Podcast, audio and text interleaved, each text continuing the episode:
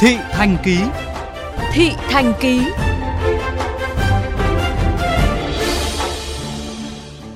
Thưa quý vị, sinh con ra khỏe mạnh, phát triển bình thường tưởng là điều rất đỗi bình dị.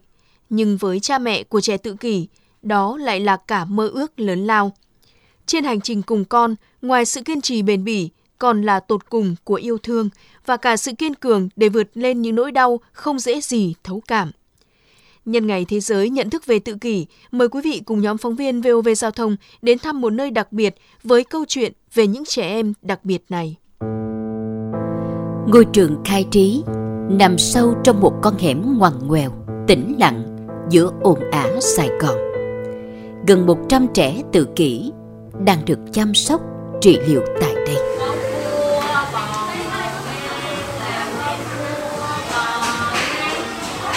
Hôm nay là một ngày đặc biệt. Từng tốp học trò chạy vòng quanh cô giáo, chơi ném bóng, nhảy lò cò.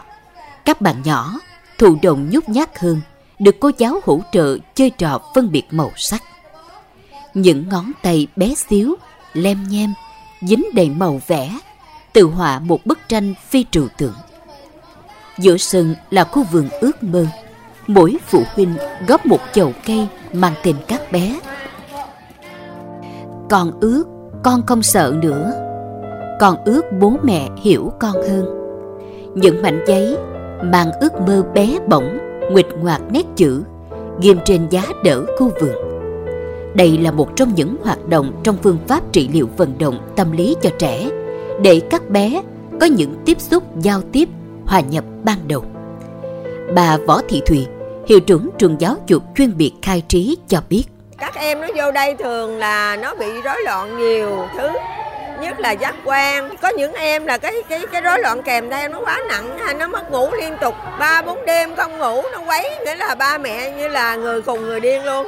Rồi có những em thì động kinh, thì cái này là y khoa phải nhào vô. Rồi song song đó là phải ờ, giúp cho các em là trị liệu tâm lý. Tiếp theo là điều hòa các giác quan cho các em. Não kết nối rồi thì lúc này giáo dục phải ra tay. Ròng rã hơn 6 năm Chị Hương từ Thủ Đức Ngày ngày đưa con đến trường khai trí Bình Thạnh. Giờ chị thật sự hạnh phúc Vì đã làm bạn được với con. Từ khi phát hiện con mắc bệnh tự kỷ đến nay Đó là cả một hành trình dài với chị. Hai vợ chồng thức cả đêm luôn chị thức để khóc chứ không biết làm gì luôn á. Mình cũng mới vừa trẻ mình có con rồi tự nhiên lại nấu con bị tự kỷ tự nhiên mình lại không biết như thế nào hết á giống như là nó mất phương hướng luôn á. Ở những cái giai đoạn đó bé giống như là nó nó chưa có biết gì. Từ ăn uống rồi vệ sinh rồi nó nó nó muốn một cái gì đó nó, nó không có biết thể hiện bằng lời nói á. Nó thể hiện nó cào cấu bản thân hay là gì. Bé nó bị thì gia đình giống như là bị theo bé vậy luôn. Cô Lê Thị Thảo, 31 tuổi, từ một giáo viên mầm non đến với trường khai trí từ sự tò mò, muốn tìm hiểu về trẻ tự kỷ. Đã có những phút băn khoăn, dao động, nhưng tình yêu vô bờ giúp cô vượt qua tất cả. Khi mà vào trường những cái năm đầu á là thấy cái trong trong lòng là chắc là không không không được rồi vì rất là cực à, can thiệp những trẻ bé bình thường thì đã cực rồi nhưng mà các bé này lại còn cực hơn nữa rất là nhiều nữa cứ mỗi lần mà mình định bỏ cuộc cái là mình lại thấy các con như vậy là lại trong đầu mình lại suy nghĩ là mọi người ai cũng bỏ cuộc thì ai sẽ là người chăm sóc các con Việt Nam có khoảng 1 triệu người tự kỷ tính đến năm 2019. Ước tính cứ 100 trẻ em sinh ra thì có một trẻ mắc chứng tự kỷ.